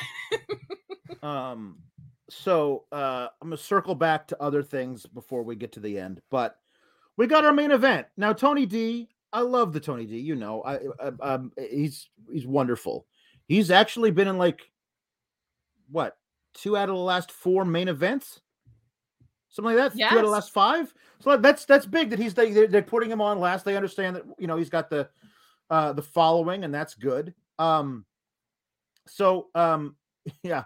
Uh mark Osman says main event was passable other than the grimes botch. We'll talk about that. Um yeah. He says boy do i have a lot to say about this imperium shtick. we we got to that stuff earlier but thank you mark for all of your for all of your humpings chats. Um so um i thought this was good um uh, uh grimes is in that weird place where like he's he was newish enough in 1.5 that he doesn't feel like the old guard, but he's definitely not the new kids. So he's in this weird purgatory middle ground where I'm not sure what they really want to do. It's like NXT him. 1.75. Yeah. It's a tough place to be. Yeah, it is. It's tough.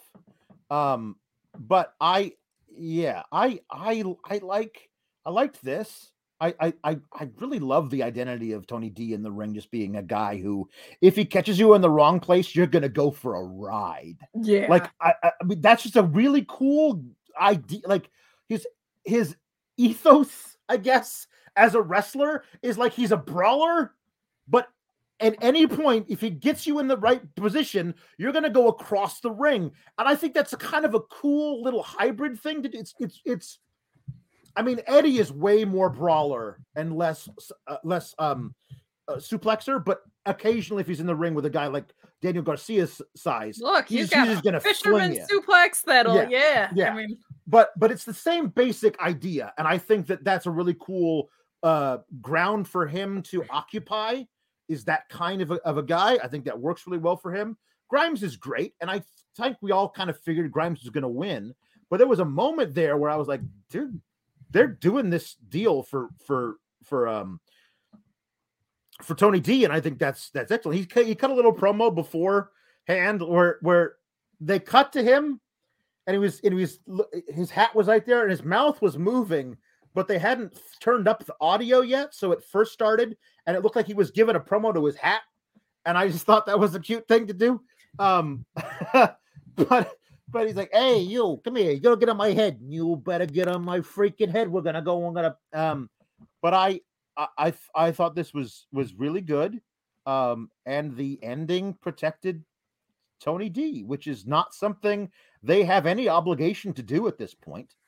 Like And he's not like a strength of theirs in the- no, in the past few weeks. So no. I had an interesting conversation with a friend of mine about Tony D because he wasn't as big of a fan. So now our friendship's over. Yeah.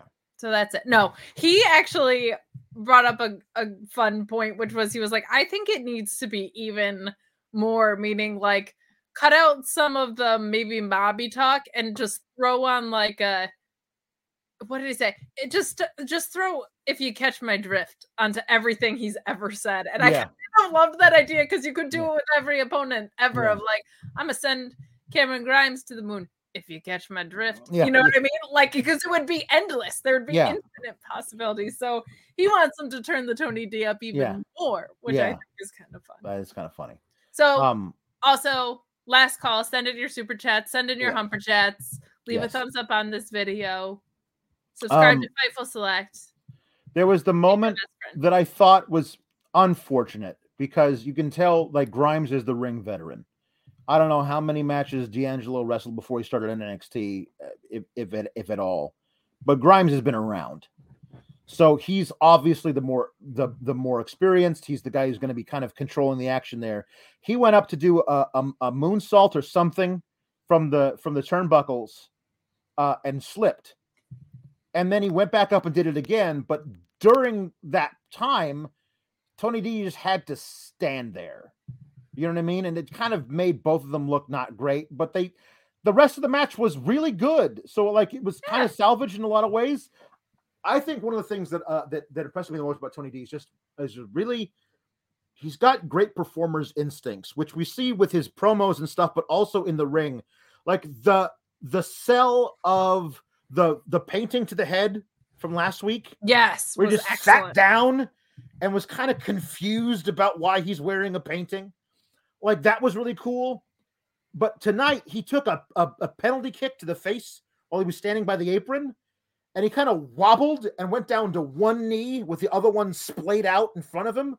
And he was like, it was one of those deals. Like I, there are That- ways to sell stuff, particularly shots to the head, that don't require you to just bump like crazy or or do the big man thing of like oh, uh, don't like what happened you know like just dropping to one knee and pausing like i got my bell rung but i'm gonna be okay. Just give me five seconds. Like there's there's that which just feels like it's more of a real fight. And i just think that that he's got really good instincts to like just make it feel more this feels weird to say about a character like him. He makes wrestling feel more real because he does things that don't feel like they're overly showy. So, it's proportionate. That's to me. I'm always like, okay, so he was a Bret Hart guy and not a Shawn Michaels guy. That's that's what that is to me. yeah, yeah, Brett would sell a turnbuckle spot. He wouldn't roll across the ring and fall out, but he would sell a turnbuckle spot, right? Like I'm a I mean, CM yeah. Punk fan. He Yeah. had that kind of sell too all the time. Like Yeah. I appreciate that because it feels more realistic to the context you're in. Are you a leg slapper or are you not a leg slapper? Yeah. There's your other your other litmus test. But to me, that's like I feel like I can tell if you're a Brett or a Sean guy based Right. on your sell. agreed. So he gets he gets out of the ring to avoid what was going to certainly be the um the cave in. And when he's out there by the by the announce table, here comes Pete Dunne with a cricket bat who smacks him on the hand and um and and Tony D looks at him like aren't you on the main roster? Like he just looks at him like what the hell are you doing here? Didn't I send you packing? We did a whole funeral for you last week. The Poppins in. Uh, yeah. uh, honestly, it looked like Tony D was not told that Pete Dunne was going to show up at the end of the match. Like it was a surprise to him. Shoot. And I thought that was really funny. Um, but he gets back in the ring, immediately gets ca- the, the cave in. And so Pete just says, "Eh, you know, I guess we're continuing this feud, which I thought was like, I thought they had done a really good job of like Pete Dunne going out on his back to to put over this guy. The feud was good. each guy each guy won a match. So I guess this is the rubber match, but we'll see where that goes. Um, but he comes back. Cameron Grimes is facing um, uh, Carmelo Hayes for the North American Championship at Vengeance Day on February 15th, which of course is going to be Galentine's Day here for Linda and Sheila. So Of have, course. have fun with that. Um, How could it be anything else, darling? um so but that was not the only return that we saw because earlier they said we saw Santos Escobar and and um and Elektra Lopez talking about how Bron says he's the first to show up and the last to leave. Well, that's interesting. Maybe we'll stay a little longer. And everything was belied because we saw Bron Breakker leaving right after the main event. So he's not the last to leave because because he's definitely leaving before Pete Dunne and Tony D'Angelo and Carmelo Hayes and Trick Williams and Cameron Grimes. So he's should have at best up like at best he's the sixth last to leave. on SpongeBob when they put up like the one hour later or whatever. They should have put up one of those. in the future. Um so uh yeah, um I um then uh so we're gonna be there. So he's walking out and they do somebody's interviewing him in the parking lot. Don't do that. And then Santos and his boys pull up in, a, in an SUV. They're like, you want to go? Let's go right now. And uh th- they said he's gonna have to face get a partner to face uh Mendoza and Wilde next week, but he doesn't have any friends, of course. So that won't Why happen. would a face have friends? Right, yeah. right, exactly. Um, and it turns out he does have a friend. Tommaso Ciampa shows back up, and they kind of like bump fists, and they're like, "Okay, three on two. I like my odds," says uh says Bron Breakker, and I thought that was cool. And I like Ciampa like having respect for Breakker now. Like you beat me fair and square. You're really good. Uh, I, I I respect you. I respect your family. Screw these guys. Let's let's take them out. I thought that was kind of cool. If I, I, I was sure Ciampa and Pete Dunne were going to the main roster because there's nothing more for them to do in NXT. Maybe they will eventually, but they're definitely sticking around for a while. Oh, yeah. Breakker and Bar are not going to be able to coexist in the Rumble, and one of them's going to eliminate the other. Mm. That's what I think is going to happen. The only thing I love 97% of this. Yeah. The 3% that I didn't like was the timing thing that you called out. And you're now putting your new champion in a tag situation feels a little weird because it It's feels a thing they love to do because it's they like, do, and it it lets you tell a long term story with a stable. So I don't hate it because there's a lot of things that you can do with that. But my my only gripe about that is like it feels like they're doing that because they don't have anybody for him to face. Yeah. Like it feels like they don't have a single contender for him. So that's that's my only thing. I don't mind it from a story standpoint, and I love. I mean, he's he's gonna face Santos at at at you know at, at Galentine's Day. He's gonna he's gonna face him at Galentine's Day, and um, and that's be a- Breakker, yeah, Santos, Galentine's Day, yeah, Sunday, Sunday, Sunday. Beautiful. yeah. Um. Uh. So anyway, uh, I yeah, I I I I I think it's fine. It's whatever. Um. Uh, I'm, I'm, I, I would be shocked to not see Bron Breakker in the Rumble, but maybe they don't want him to get to lose. If he's not going to win it, you don't, you don't put him in it. If he, they don't want him No. to see him like lose, maybe not. I'm not sure. Um, so let's go back through all the stuff that we that we talked about before. Let's start Um, with this one though. Just a reminder to go to GoFundMe to help out Wild Boy, Yes, who's yes. so nice to us. They're halfway to the goal. It's not like a crazy large goal. It's not insurmountable. So if we all pitch in, Yes. we can get there. So go to Yeah. that link, go to the Fightful Twitter account, go to Sean's Twitter account, go to my Twitter account. The link Right. is there. And now on to the rest of the super chats in the jukebox. Mm-hmm. Um.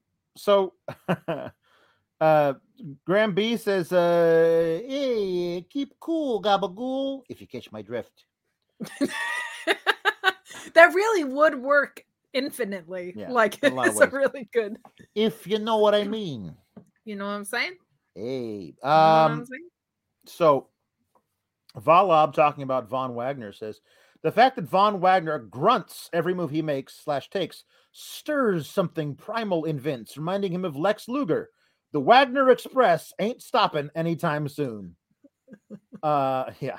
Uh, and and and and Luis says the real Wagner, Doctor Wagner, is facing homicide in GCW in LA, and I cannot wait.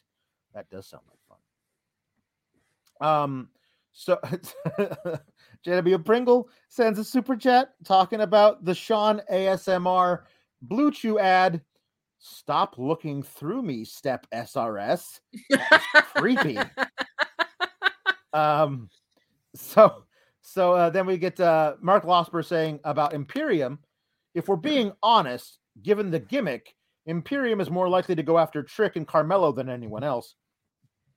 Perhaps, perhaps. I I I, I won't I won't say you're wrong there. Um, This is Sean Blanford- thought of the show, by the way, if you can see him.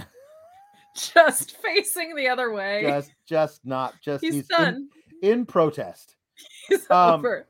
Uh, Sean Blanford says positives from NXT. Bivens is still an absolute legend. They didn't feed Io Shirai to Tiffany Stratton. Tony D is in the main event again. And best of all, Mandy Rose got out of the pool again. Have a great and keep cool, gabagools. Have a great week. Yes, you too. And also Sean with you. and also with you. Um uh so uh Daniel Rothenberg says, Hi all. What is a weird finisher wrestler combo you want to see? For me, it is Walter hitting the Claymore. Ooh. I, am like, well, well, that's interesting. I I have never thought of such a thing. I want it to Um, be like I go the other way. I wanted to be like Brock Lesnar hitting a 630 or something. Just would murder somebody. That would that would be something. Um, I don't. I, it's like one of those things. Like you can you can give any wrestler a uh, um a uh, uh their own whatever finisher you want. Like if you edit their moves in NXT, in, in like in, uh, in WWE 2K. So like just give Omos like a, a shooting star press That'd or be something, and, and just watch it. That'd be kind of fun. That Uh, was my Keith- favorite with all the glitches and stuff. I didn't Yeah. know you could do that. You could give people each other's entrances too. Yeah, And if you yes. give Brock Lesnar Nikki Bella's, you will laugh for Oh, hours. it's, it is hilarious. Keith Lee doing a poison Rana, says uh says Luis. Which I I feel like I've seen him do at some point. I mean, probably he hasn't, but I, but yeah, uh, I I don't know. I would uh, yeah, I'd love to see. Um, I mean, it, I don't know. I I I love watching um guys who are like 215 pounds wrestle dudes who are 150 because they just get to just be Do Brock everything. Lesnar. What like that they don't get to do otherwise. Like Buddy Murphy would wrestle guys in in, two- in 205 live that were much smaller than him, even though he wasn't necessarily that big of a guy. And he got to just chuck dudes everywhere. So yeah, I would probably vote for something like that. I want to see like like let's yeah, let's have um Buddy Murphy or something like that doing like last ride power bombs to people. Because go. that was always one of my favorite moves. Um yeah. So there you go, Dan Rutherford. That's there's your answer. I like we, only that got we only got one for the jukebox tonight, Kate. What? I know. We only got one. We only got one. Um, uh, uh, but uh, that's the last one, so I'm, I'm going to save it for last. But we got some Kalex compliments. oh, I am La Lucha says, "I love you two. It's like getting to listen to your fav- two favorite locks enthusiasts gossip about that group you hate. Please sti- s- keep spilling that tea." Thank you. I am La Lucha. we will. Um, Mark Losper says, I have nothing to say really. Just keeping the Team Kalex extra half hour hopes alive, assuming you actually want to do it. Thanks as always for the entertainment. You guys rule. Um, we'll we'll definitely go um quite a long time for our post Royal Rumble show. Um, Guys, so yeah. Do you yeah, want a double header of Yeah. Yeah. How about three times in one week? You much. get us tonight. You get us on Friday because Sean's going to be at Royal Rumble. So you get us for AEW, Rampage, and SmackDown, plus Fightful Select, doing a Royal Rumble review, podcast every day this week, and three with Alex. What a great week for me! That that SmackDown and AEW Rampage show should be should be a blast because I don't, be because that that I don't that that audience that doesn't tune in for this show has never seen this version of Kate. Like, It's true. so they're gonna be, what is happening? They've never Who's met this- Linda and Sheila. They They've don't know never met Linda and Sheila. on. No, they have not. Um, Ricardo El Idolo Agrio says, "You guys pop me tremendously. All hail. Uh, all hail to you too, Ricardo. Thank you very much. Um, uh, yeah, that should be a lot of fun. Yeah, we're gonna do a post Rumble show on Saturday. Um, uh, talking about Ronda Rousey coming back, maybe, and um uh, uh, Brock Lesnar maybe losing the belt to Bobby Lashley and then winning the Rumble. Um uh uh who like we have a few minutes. What do you think we're going to be talking about on on what's going to be the big story coming out of the Royal Rumble on Saturday? Gosh, because both winners are so up in the air. I Yeah. I don't know yet. I feel like the obvious thing is Bianca, but if Ronda's gonna come back, I mean, she could do a lot of really fun things in Rumble. She also kind of doesn't need it. But you have the whole other picture. You have Charlotte saying that she can call her shot. You have Mhm. Lita who actually could. Yep. Um Bayley, I think, is still a little bit of ways away, but that would Yeah. be super interesting. Like, or a dark horse. Like, Yeah. I'm I don't know, man. I don't think any of the titles change though. If Yeah. one does, it's it's lot it's the one that you've called. I think it, Yeah. it's Lashley and Lesnar. Uh, Luis uh, uh, remembers uh says that uh the Impact Women's Champion, uh the Knockouts Champion, is in the Rumble this year, which is kind of crazy. Have, uh, have you heard? They had no idea that Mickie James was working with the Impact Wrestling when they called her to be in the Rumble, let alone that she was actually the champion. Because nobody who works in WWE has context of anything else afterwards. Of course not. It's their own world. uh I, I i'm i'm i owe the chat um a eulogy on walter's name from tony d i i, I, promised last week that i would do it this week People coming Dear- with receipts. dearly beloved we are gathered here today to mourn the loss of a perfectly good name and to mourn the adding of a name out of the freaking blue that was, shall we say, easily Googleable. Uh, maybe decided upon in haste, or maybe uh, deliberately. I don't know. I don't know what these freaking people get up to at night, but Walter, you were a perfectly fine name. You were a name that everybody knew from your time in Europe and the UK and here. You, it was your name, your grandfather's name. He gave you his, he gave, your, your grandfather's name. He gave you, and you're throwing it away for this Gunther crap. I mean, I don't know why they would switch names. ashes to ashes, dust to dust. Gabagool. Gabagool. Um, and then we got one. We got a lamp, late one coming in here. Um, from Graham B. Walter enters the Rumble at number one, but the ring announcer called in sick, so Walter has to read the match rules. Yeah, every two minutes, a man will come down the ramp, and uh, you uh, there'll be thirty of them. I'm doing this from memory.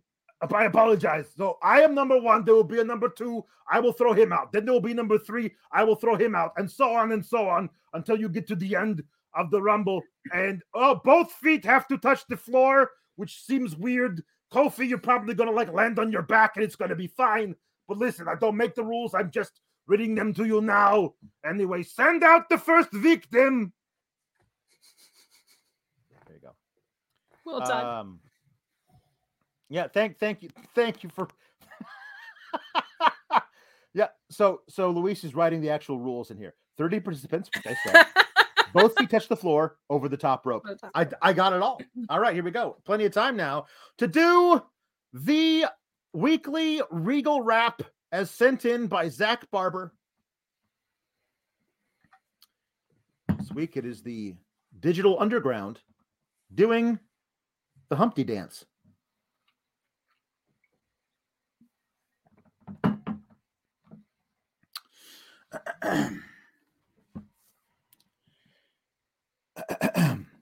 All right, stop what you're doing because I'm about to ruin the image and the style that you're used to. I look funny, but yo, I'm making money, see? So, your world, I hope you're ready for me.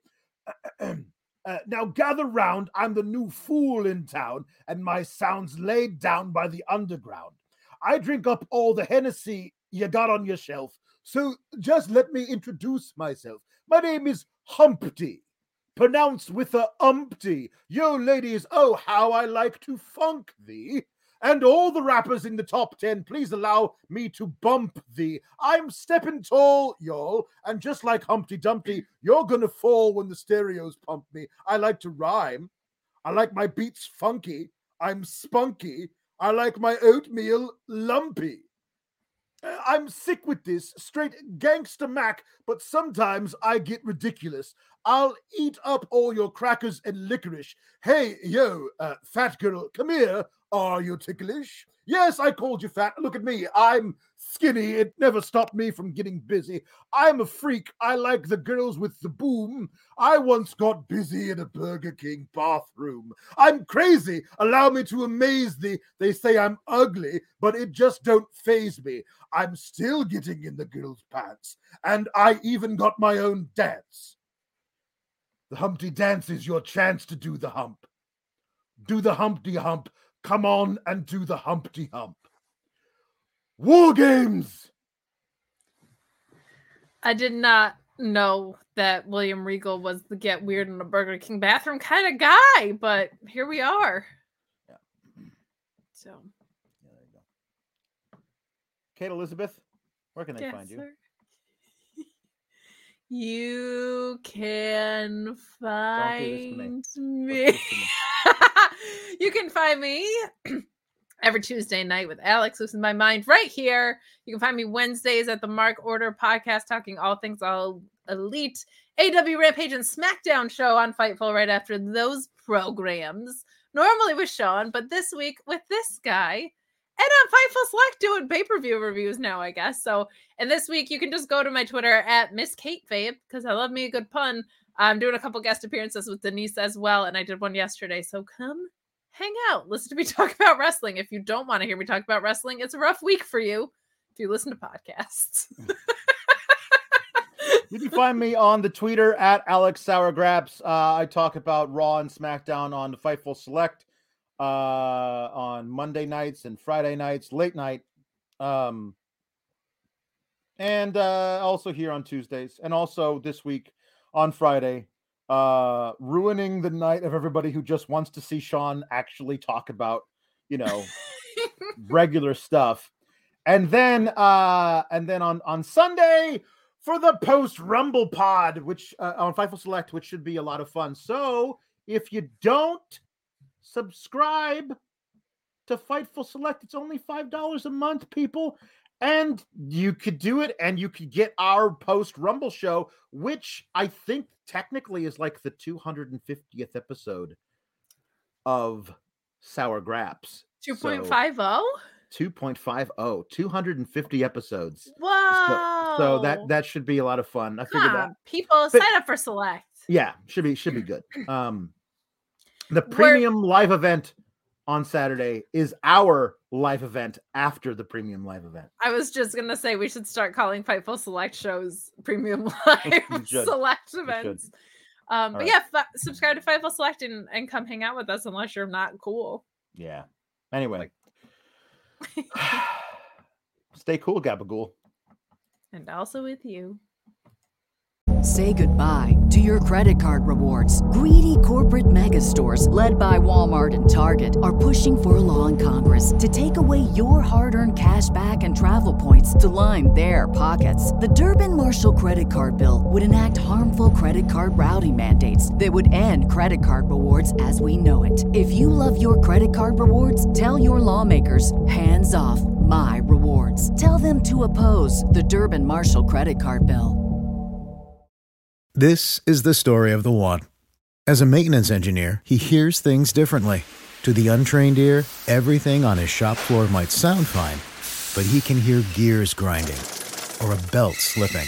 So he steps in to fix the problem at hand before it gets out of hand. And he knows Grainger's got the right product he needs to get the job done, which is music to his ears. Call, clickgranger.com, or just stop by. Grainger, for the ones who get it done.